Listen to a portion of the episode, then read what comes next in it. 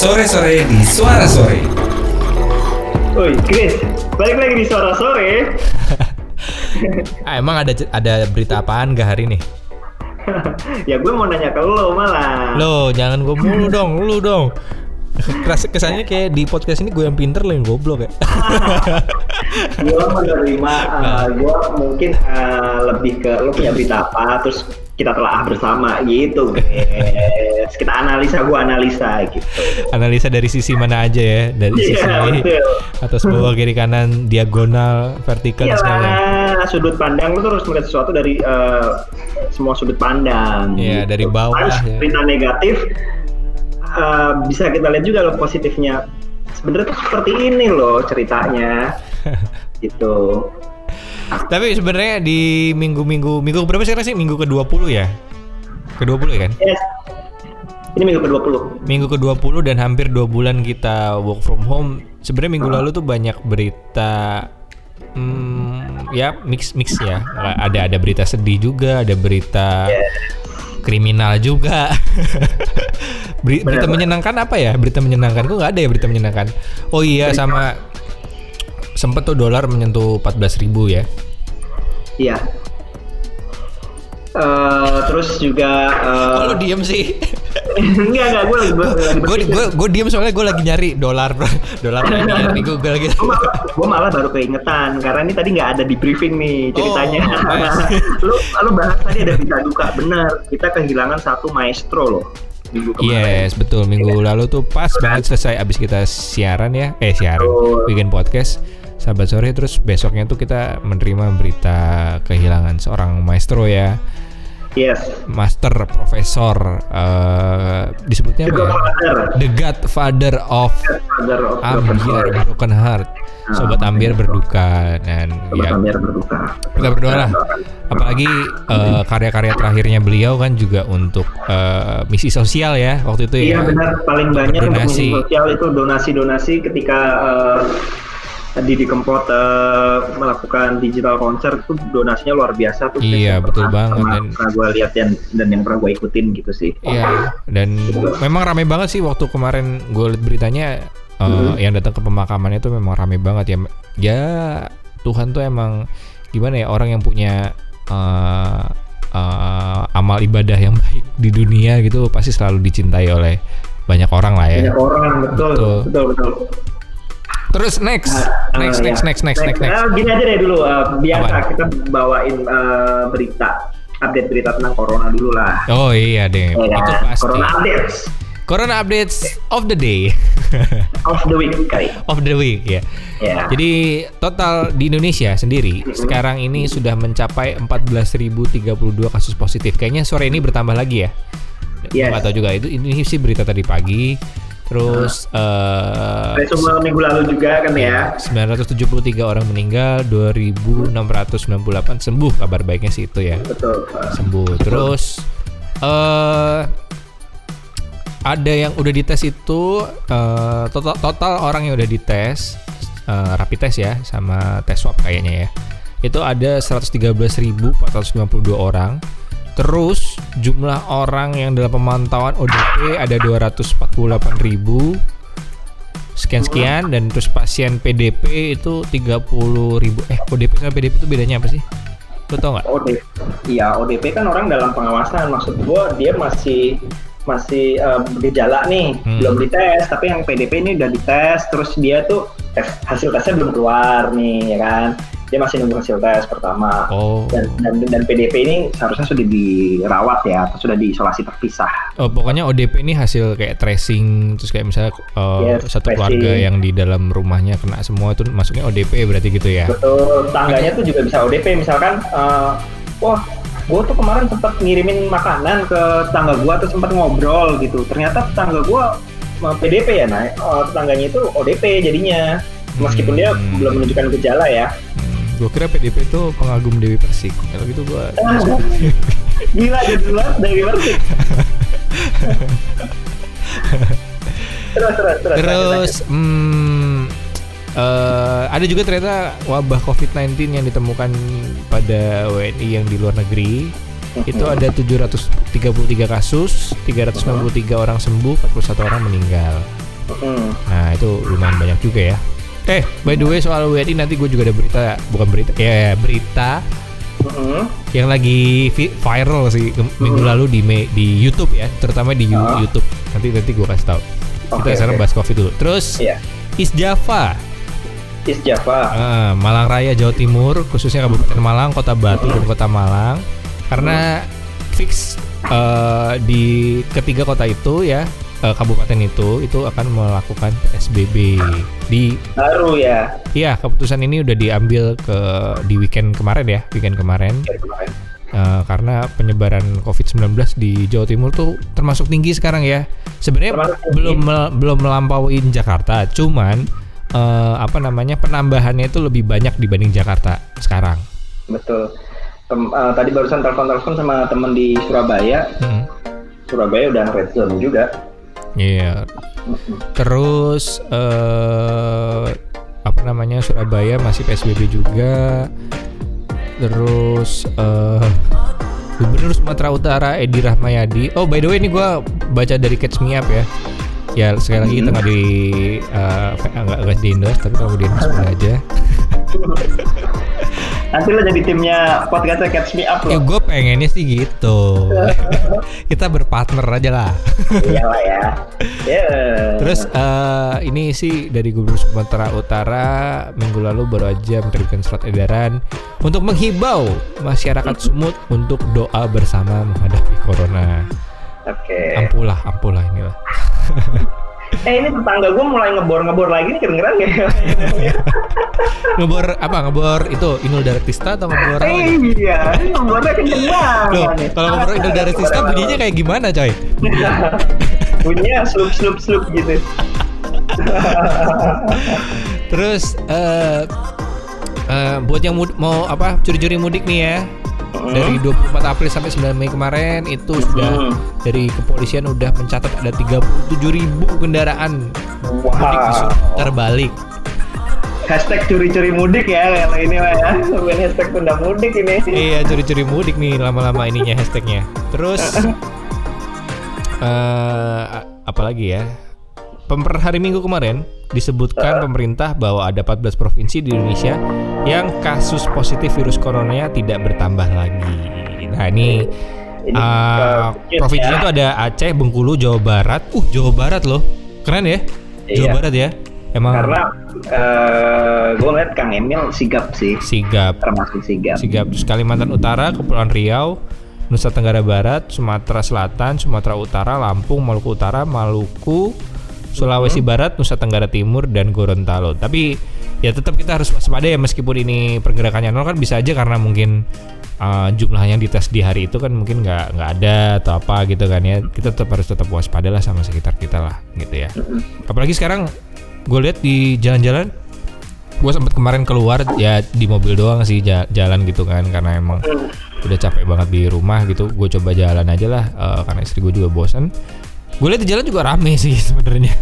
Udah hampir normal. Tapi inilah the new normalnya kita. Gue hampir mm-hmm. melihat banyak banget orang mm-hmm. itu pakai masker. Semuanya tuh hampir semua, hampir semua pakai masker ya. Meskipun ada satu dua orang yang nggak pakai masker gitu ya. Wih, tapi semua orang sekarang masker tuh udah the new normal kita lah. Kalau orang pasti pasti pakai masker gitu.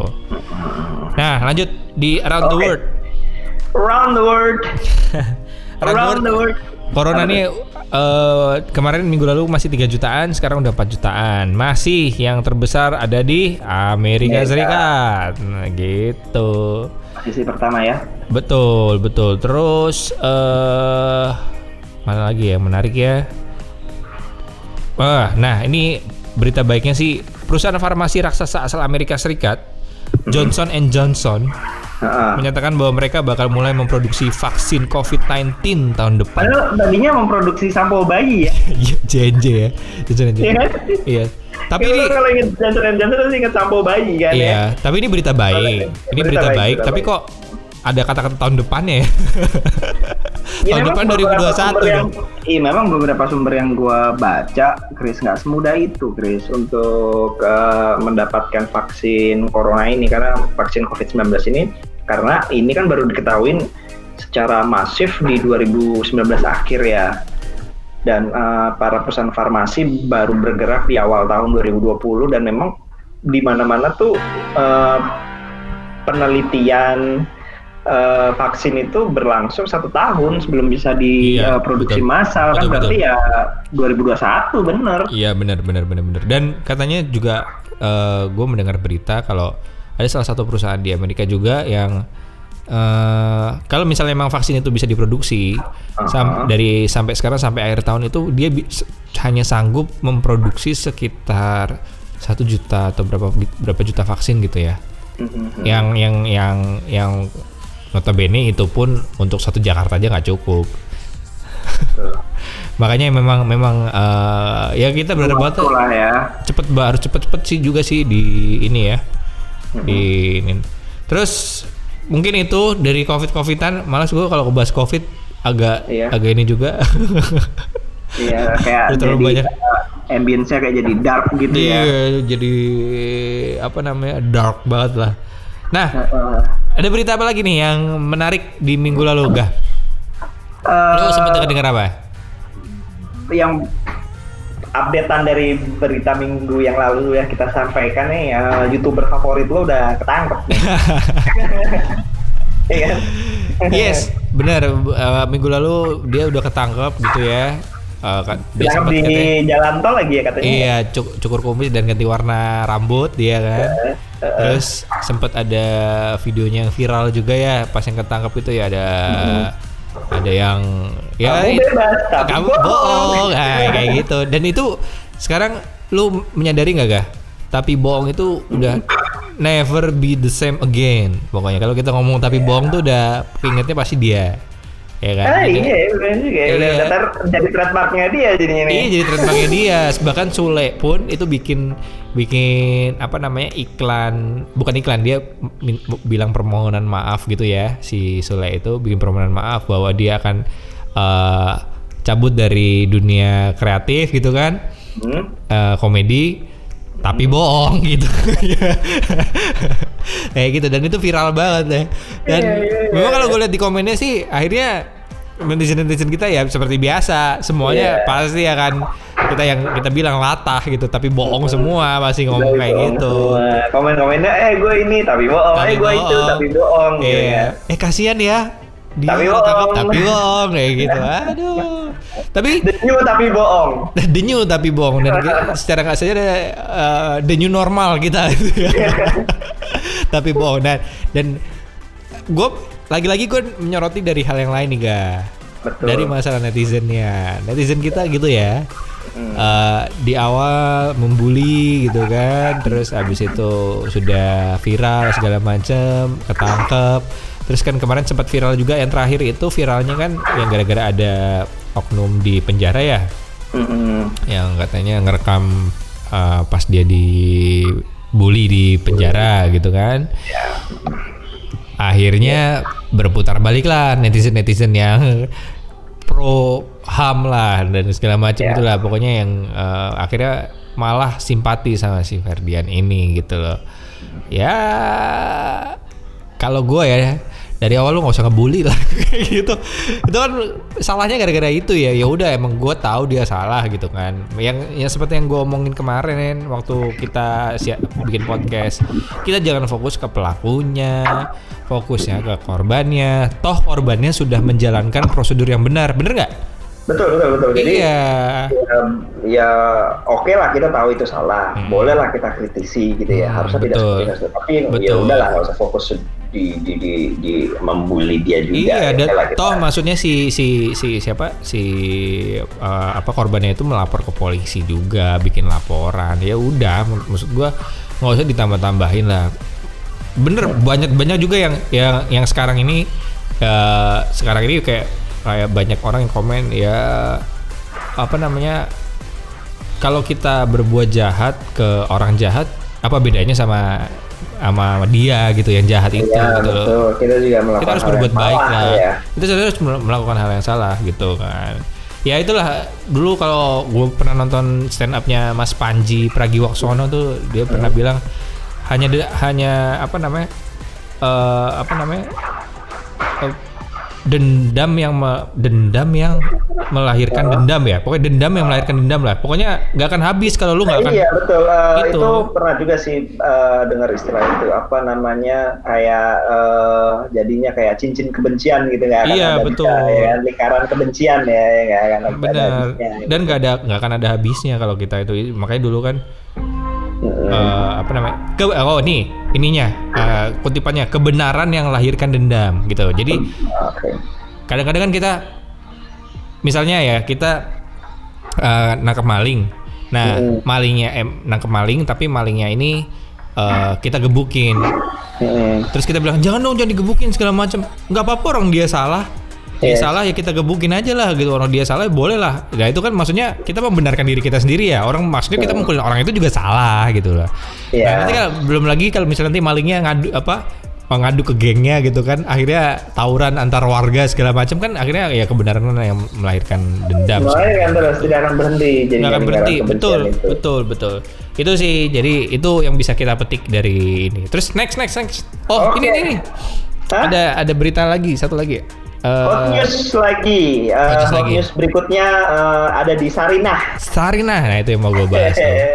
Di Sarinah nih tutup nih. Main di Sarinah tutup. Uh, ya uh, tadi sih baca-baca beritanya karena ini ya, karena Sarinah katanya mau di transformasi. Yes. Ya, jadi buat buat teman-teman yang nggak tahu, kenapa sih McD Sarinah tutup gitu ya Chris ya? Mm-hmm.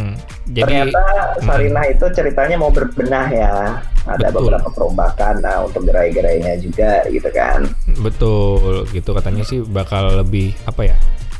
Uh, pro Indonesia, pro Indonesia, bukan apa namanya?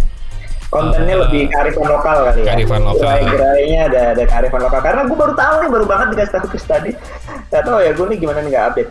Ternyata Sarinah itu B U M N ya. Dari kapan itu? Makanya jadi wajar lah. Gue temen-temen nggak tahu juga. Jadi memang kenapa harus kearifan lokal dan kenapa harus gerainya nanti harus ada ada ada apa namanya konten lokalnya atau isinya lokal mungkin jualan. Biasanya lo ada teori konspirasi kayak gini nih? Ya nggak ada, ya oh, gak ada. Bukan nggak ada sih, kalau menurut gue gini normal banget lah namanya gerai di sebuah lokasi itu ganti berganti terus datang dan uh, yang baru gitu normal banget. Bisa jadi bisa, bisa jadi ini gini di, di romantis di romantisasi lah. Iya. Bisa jadi ini gini. Sarinah sekarang jadi kemarin ramai kan? Nah. Tadi yang sebelumnya sepi kan sebenarnya. Iya. Jadi rame kan. Terus tiba-tiba nanti muncul lagi tuh si Medi. Gimik doang ya. Enggak. Gimik ya, banyak tuh kayak gitu-gitu tuh. Reopening sih ya, ya sebenarnya mau reopening doang ya, mau mau ada pembenahan gitu. Kan. Tapi memang ini ya, memang uh, McD Sarinah ini benar-benar bersejarah banget. Bukan ya kalau dari gue sendiri pribadi katanya McD pertama di Indonesia. Betul, McD pertama di Indonesia. McD yang dita- didatangin sama Muhammad Ali, ya kan? Itu uh. McD Sarinah dan segala macam. Emang emang itu bersejarah banget. Tapi memang dulu waktu gue zaman kecil, eh itu kan uh, ini uh, bukanya McD Sarinah itu bertepatan dengan tahun lahirnya gue. Dan satu. Kalau lu mungkin lu udah duluan. Ya, ya gue udah. Lu lahir belum ada McD. Gue generasi McD. Tapi uh, gue tuh sebenarnya gimana ya Chris ya uh, mau membahas ke apa namanya? Kenapa sih banyak yang berduka gitulah ya? Iya, iya, iya. Gue tuh kemarin ya apa? Kalau lu lihat Uh, pas waktu penutupan terakhirnya di tanggal sebelas kemarin gitu ya. Mm-hmm. Uh, eh, itu memang kemarin ya berarti. Kemarin, ya, kemarin, kemarin hari Minggu, ya? hari Minggu. Jadi uh, pas ditutup itu mm-hmm. uh, orang-orang pada berdiri di luar. Gue nggak tahu sih yang di, orang-orang di luar itu apakah ex pekerja di situ atau uh, mantan pegawainya di situ atau uh, apa orang-orang iseng datang ke situ pengen lihat Mac di, di saat-saat terakhirnya gitu kan. Mm-hmm. Tapi emang lucu juga mereka pakai masker. Berjarak-jarak juga satu meter satu meter gitu loh. Enggak gini Chris, enggak juga karena uh, banyak yang share juga kan di media sosial. Uh, enggak uh. hanya cuma pe- ya kalau pekerja gue normal banget lah ya Chris, wajar lah. Hmm. Apalagi kalau uh, kita bilang mereka bekerja di situ sudah lama gitu, wajar lah ya mereka merasa bersedih gitu kan. Tapi enggak banyak juga dan uh, gue nanti lo harus tonton nih, ada videonya dari uh, Asumsi gitu ya. Hmm. Di situ ada beberapa interview ke orang-orang yang datang gitu. Ada yang bilang, ini gue dari pertama kali uh, gue kecil gitu, hmm. gue udah nongkrong di situ. Yeah. Sampai anak gue umur dua puluh tahun sekarang, gue masih sering ke situ, masih merayakan ulang tahun tuh di situ, katanya yeah. gitu. Yeah. Ada yang pertama kali, ada yang sekarang apa dia tuh udah menikah pasangan gitu ya. Hmm. Dulu pertama kali ketemuan di situ, pacaran tuh pertama kali di situ. Harusnya hmm. kantornya dulu di di daerah Sabang gitu. Uh, romantis. Gitu. Iya, datang mereka dulu ini datang gitu kan ya. Terus yeah. gue tadi sampai sempat bilang gini ke istri gue, Uh, Cica, kalau misalkan dulu kita first date di mana ya? Kalau sekarang restoran itu tutup gitu ya. Kamu, kita bakal datangin nggak ya? Iya, kamu bakal datangin ke situ terus bawa lilin nggak? Gitu kan pertanyaannya, nggak juga sebenarnya gitu loh. Iya benar-benar sih. Ya udah, maksud gue ya udahlah gitu. Tapi memang akhirnya dicari-cari sih. Dan gue sendiri, gue pribadi, gue sendiri pas mendengar itu akhirnya gue sendiri mencari gue pernah ngapain ya di situ ya. Memang sih, emang dulu zaman-zaman McD masih jarang dan gue pengen makan ayam, memang gua, uh, tujuan gue kesana ke situ dulu zaman dulu karena memang waktu itu gue uh, tempat ibadah gue emang dekat di situ kan makanya dan gue datangnya ke situ. Tapi kalau uh, tapi ya udah buat gue inget aja gitu loh, tapi nggak nggak nggak gue harus kesana segala macam ya udahlah nggak apa-apa lah. Ya, ya yang lucu tuh orang bawa lilin bener-bener kayak itu nggak sih kayak ada bisa ada korban apa ya, gitu kan ya. Ya tapi sebenarnya nggak masalah sih buat gue. Ya nggak masalah buat gue tapi please uh, guys ingat sekarang ini lagi P S B B itu tolong diingat dulu lah. Itu tolong, tolong di kita sudah prihatin nih di bulan Ramadan aja kita udah nggak bisa taraweh. Iya masalah, betul masa lu malah kayak gitu malah pada datang pada hmm, rame kan. Betul ya. Banget. Kalau gue gue gue pribadi gue keluar rumah tuh emergensi lah gitu loh maksud ya. Gue. Tapi kita kasih kesempatan orang emergensi lah kayak gitu. Apa iya. apa apa? Tapi sebenarnya gue mau mengambil sudut pandang lain karena di sini kita selalu membahas dari sudut pandang yang berbeda gitu kan ya. Iya. Jadi ada statement menarik dari si Asumsi ini hmm. di videonya ya di di di, di menit-menit terakhir ya dia bilang gini. Kenapa orang pada meromant apa sih romantisasi gitu ya atau berduka gitu bawa lilin dan sebagainya? Jangan-jangan nih dia bilang gitu. Jangan-jangan karena ruang publik yang lebih layak, murah, nyaman dan strategis itu nggak ada. Gitu. Gimana? Hmm. Jadi gini, yes. lo tau lah yeah. uh, di Tamrin itu uh, lokasi yang mewah gitu ya di situ yeah, ya. Dan Sarina dekat dari mana-mana, dekat dari uh, apa Bundaran H I, dekat dari uh, mana namanya Monas gitu kan yeah, ya. Betul betul. Lo kalau janjian sama temen lo, ya ya memang kita tahu lah ya. Akhirnya kita tahu dari golongan mana yang biasanya nongkrong yeah. di situ kan. Ya, karena kita kan Betul. karena kan uh, kita ngomong ruang publik yang lebih layak, murah, nyaman. Bagaimanapun juga kita tahu nih itu uh, kalahannya luas ya. Luas, uh, segmennya tuh luas gitu yeah. dari paling bawah sampai dari bawah sampai uh, atas gitu kan. Dan kalau lo anak S M A yang uang saku lo pas-pasan, lo mau janjian ketemuan sama teman lo di situ, Tamrin lo mau sekalian makan siang, iya, iya ini pilihan kan, ya kan? Karena M C D itu banyak pahenya, ya kan? Sakit hematnya banyak. Iya yeah, betul. Punya duit lo masih bisa yeah, makan. Iya, gue sempat ngebahas kok sama istri gue. Nongkrong di tempat yang balik lagi itu nyaman strategis lo Tamrin yeah, tuh. Kalau lo kesana tuh lo kayak nggak ada di Indonesia kan, udah kayak yeah. di luar, itu gitu kan? Iya yeah, betul. Itu, sebuah privilege juga buat buat buat uh, teman-teman kita yang memang uh, apa namanya ya dari mungkin ekonomi yang uh, kurang kuat lah ya bisa kita bilang kayak gitu kan. Jadi apakah seperti itu gitu akhirnya makanya balik lagi kenangan-kenangan yang kayak gitu. Iyalah gue dulu nongkrong dari dulu di situ ngerjain tugas di situ sama teman-teman gue gitu. Jadi sebenarnya jangan-jangan gitu. Kita nggak punya ruang yang uh, ruang publik yang seperti itu, seperti M C D di Sarina itu, gitu yeah. sih. Jadi yes. itu sudut pandang lain sih yang mungkin yeah, kita sampaikan mem- juga. Memang sih, mem- memang. Tapi memang uh, baru muncul ruang publik yang kece-kece kan baru akhir-akhir ini aja ya. Yes, betul. Jangan dulu mana ada ya. Lo ada ya, cuma satu ya, doang. Ya pasti nggak bisa lo dengan dengan duit cuma tiga puluh ribu sampai lima puluh ribu ya nggak makan yeah. di mana lo kan gitu kan makan di mana lo Sudirman wih Maggi yeah, yeah. tapi beli paket hemat goceng Iya dapat kan, ya kan bisa rame-rame kan udah kan. Iya betul banget. Dapat nongkrongnya nih ya kan, malam minggu atau apalagi kalau malam tahun baru Krisnya itu rame banget Kris. Ya iyalah ya. Pastilah. Kalau orang jalan ke Monas gitu kan ya, ya. Aduh haus. Beli McD, beli es krimnya yang goceng. Karena toko toko-toko yang lain, toko-toko yang lain tutup. Jadi pilihan terakhir langsung McD. McD itu penyelamat kita. Antar toko atau kafe-kafe yang emang mahal kan di yeah. situ kan. By the way, by the way McD kalau mau endorse kita juga boleh. Oh iya. Nanti kita ngebahas McD mulu ya. Itu nggak apa-apa, jadi teman-teman bisa bisa dapat sudut pandang lain sih dengan dengan adanya itu. Benar juga, mungkin kan balik lagi kita bullying teman-teman yang uh, di mana namanya, ngapain sih lo sampai gitu men, lo bawa lilin capek-capek kesana gitu ya. Eh teman lo ada juga tuh katanya tadi kan. Ya temen gue ada yang bela-belain dari Depok ke sono. Tuh ya kan. Dan nggak tahu sih bela-belain atau enggak sih, tapi ke arah sana sih. Mm-mm. Gitu, tapi ya udahlah. Nah, ikut turun nyalain lilin atau cuma sekedar lewat gitu kan ya. Beli dia, sempat beli. sempet oh, beli, beli, beli tapi langsung pulang, nggak okay, ini, okay. nggak apa-apa sih, ya udahlah gitu kan, mungkin lagi lewat doang. Balik lagi, memang memang di situ pun um, balik lagi banyak banyak nilai-nilai uh, historis juga kan. Itu kalau kita lihat Sarinah sendiri bangunannya lo tahu kan sangat-sangat ikonik ya. Ikonik, iya. Nah. Sampai dia ada haltenya Sarinah kan, halte busway Sarinah dan uh, Sarinah itu apa ya? Lo udah pernah masuk Sarinah belum? Sampai ke paling atas. Apa sih departemen store-nya kan? Iya, jadi Sarinah tuh tempat gue beli sepatu di departemen store itu.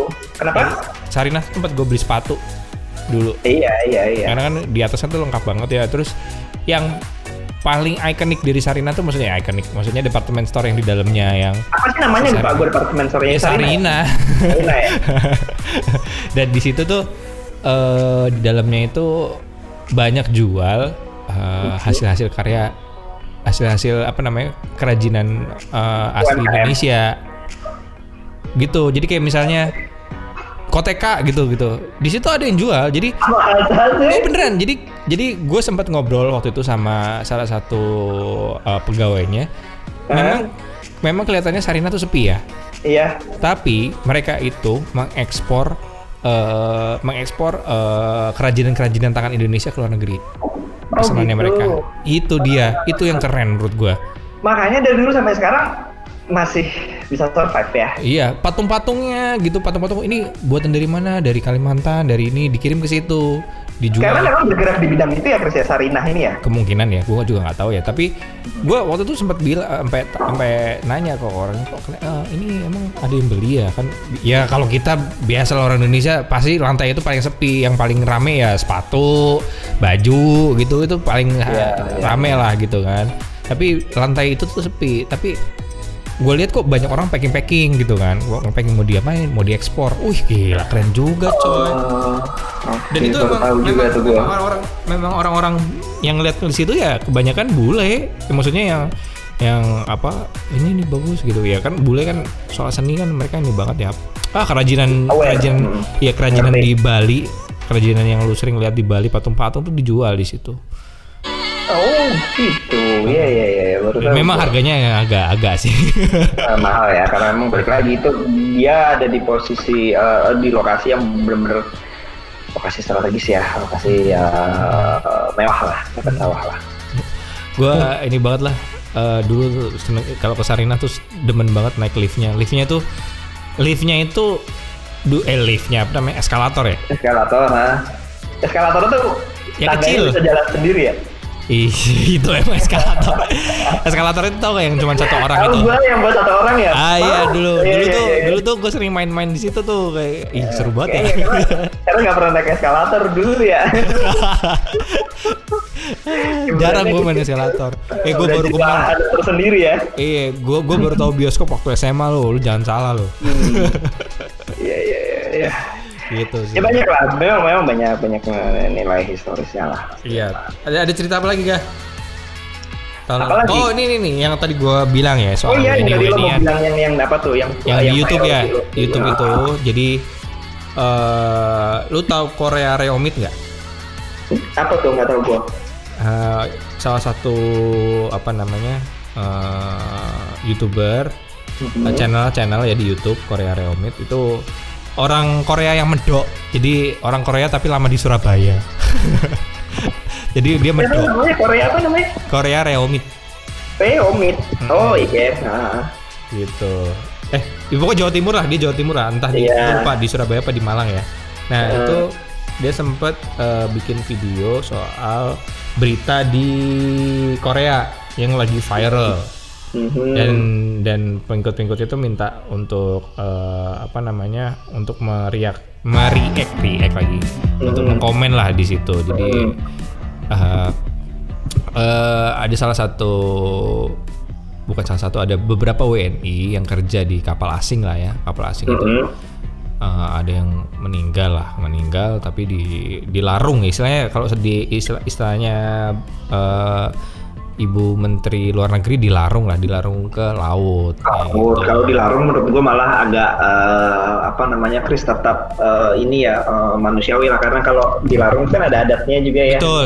Da- memang gue lihat di videonya memang ada adatnya, didoain oh, adatnya, juga, segala gitu macam. Ya? Ha-ha, didoain, uh, didoain di kapal asing itu.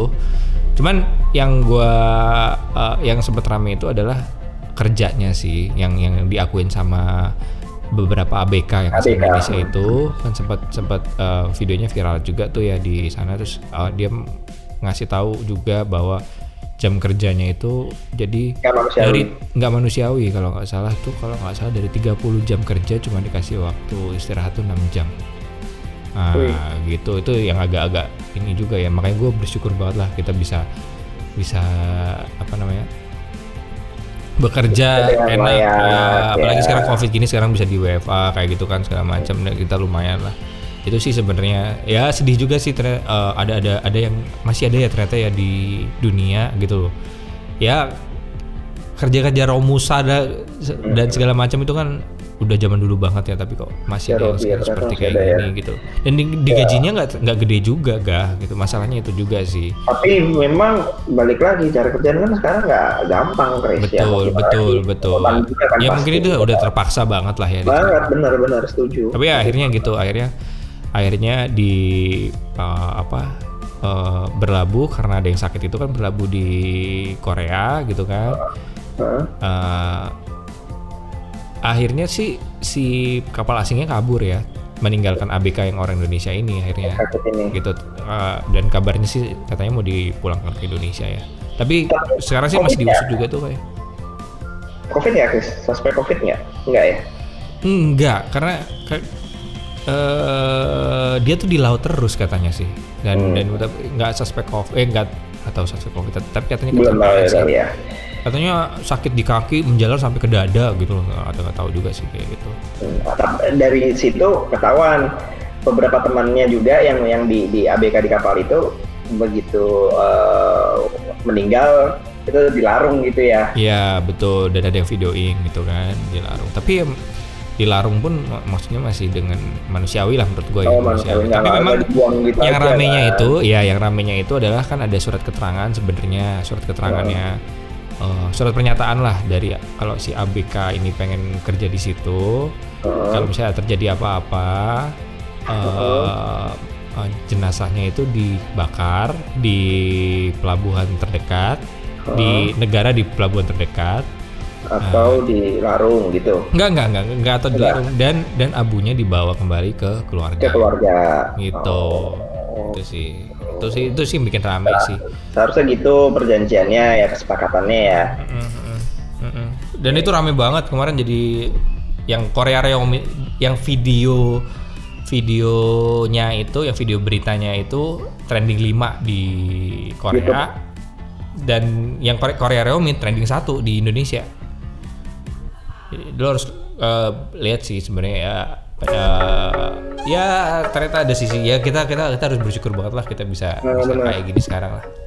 Nah, benar, benar, benar. Kita uh, ngingetin ke sahabat-sahabat sore juga ya bahwasannya yeah. apa yang kita dapat sekarang harus tetap kita syukurin ya kan. Betul. Uh, dari sulitnya uh, masa pandemi ini. Betul betul betul betul masih masih apa? Kalau di, istilahnya di atas langit masih ada langit kalau di bawah kalau di bawah apa ya? Di bawah neraka masih ada neraka ya gitulah ya intinya tetap bersyukur lah tetap tetap inilah pokoknya segala macam itu sih palingan uh, recap kita selama uh, minggu ini ya, minggu, minggu ini, lalu ya. dua puluh ya. Katanya cuma mau dua puluh menit, tetap aja tiga puluh menit ngobrolnya. Ini tuh tiga puluh menit ya. Ya karena merekap sesuatu yang dalam seminggu itu ternyata asik juga ya. Iya. Bahkan kita kan uh, menganalisa berita juga ya. Kita, iya betul kita, betul. Kita coba melihat dari sudut berbagai sudut pandang gitu kan. Iya. Kayak tadi ada yang viral seperti ini. Ada yang ngapain sih lo kayak gini? Ternyata kalau kita lihat dari sudut pandang lain ya mungkin mereka melakukan ini tuh alasannya seperti ini. Betul. Betul, kita betul, mau betul. Memberikan sudut pandang itu sih. Betul, jangan cuma sekedar komen doang. Iya, iya, iya, iya. Ada yang viral lo tau gak? Hah? Ada yang viral anak kecil bilang P U B G haram?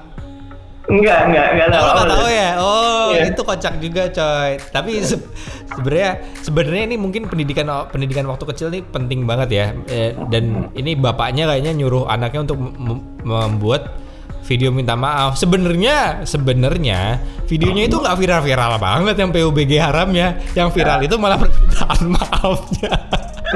Dan itu lucu banget. Terus kayak gue liat komen-komennya, iya kok aku nggak kesel, iya kok nggak ada yang peduli juga. Oh iya. Itu lucu banget itu. Sebenarnya videonya nggak viral. Iya, dia dia bilang P U B G itu haram. Kan biasa lah, lu kalau main main games itu, ya main games itu kan P U B G sama Free Fire kan lagi gontok-gontokan nih ya, gitu kan. Uh, bagusan P U B G, bagusan Free Fire segala macam. Nah dia bilang P U B G itu haram. Kalau ini tawuran aja sama gua gitu kan. Terus terus uh, kalau masih main P U B G tawuran aja sama gua gitu kan. Terus dia klarifikasi. Uh, hi guys, dengan gayanya gitu, kayak kayak vlogger. Hi guys, saya mau klarifikasi. Gitu. Bisa sambil baca di di, di Instastory uh, Instagram kita. Iya nanti ya. nanti ya, gua nanti kita share ya di Instastory nanti. Dia, dia dia baca itu gitu dan itu keren sih. Tapi itu menurut gua itu pendidikan yang harus di ini ya di zaman sekarang tuh harus dikituin. Kalau nggak uh, anak tuh nggak bakal kalau nggak keterusan gitu loh maksudnya. Jadi yang viral tuh permintaan maafnya bukan itu. Udah, apa, kita juga nggak peduli iya. Katanya. Gua gua tahu gua malah taunya permintaan maafnya dulu baru tahu video yang sebelumnya. Gitu. Kocak banget deh. Ya dek dimaafin dek. Kita gak peduli juga kok. Biasa aja. Terus dia apa, apa klarifikasi. Yang saya maksud tawuran itu sebenarnya tawuran di games gitu. Itu gue ngakak banget ini ya. Iya iya iya gue kebayang sih meskipun gue belum tahu juga nih videonya. Baru, baru tahu dari lo. Tapi gue udah kebayang sih. Dimana-mana tuh viral kejadiannya gitu kejadiannya ya. Dulu ya kayak misalnya si dia minta maaf tentang apa sih gue nggak peduli loh benernya gitu kan. Itu kocak banget sih ini orang the best banget menurut gue anak kecil eh, bukan anak kecilnya bapaknya the best sih ini cara pendidikan yang baik menurut gue sebelum viral videonya dia minta maaf dulu gitu. keren keren keren keren keren aduh nanti kita share ya. Nanti kita share kan. Oke, uh, untuk uh, awal pekan ini kita tutup sampai di sini ya, okay. Teman-teman. Uh, jangan lupa jaga kesehatannya, jaga yeah. kebersihan diri. Iya, yeah, stay healthy, stay clean. Tunda mudik. Mm-mm, tunda mudik. Jangan mudik dulu, kita tunda kangennya dulu, yeah. Kita tunda rindunya dulu, gitu ya, Chris ya. Iya. Yeah. Oke, okay, Chris dan keluarga semoga sehat-sehat. Ya, yeah, dulu juga uh, ya. Kita undur diri dulu ya, okay. Teman-teman. Bye. Bye. Selamat sore.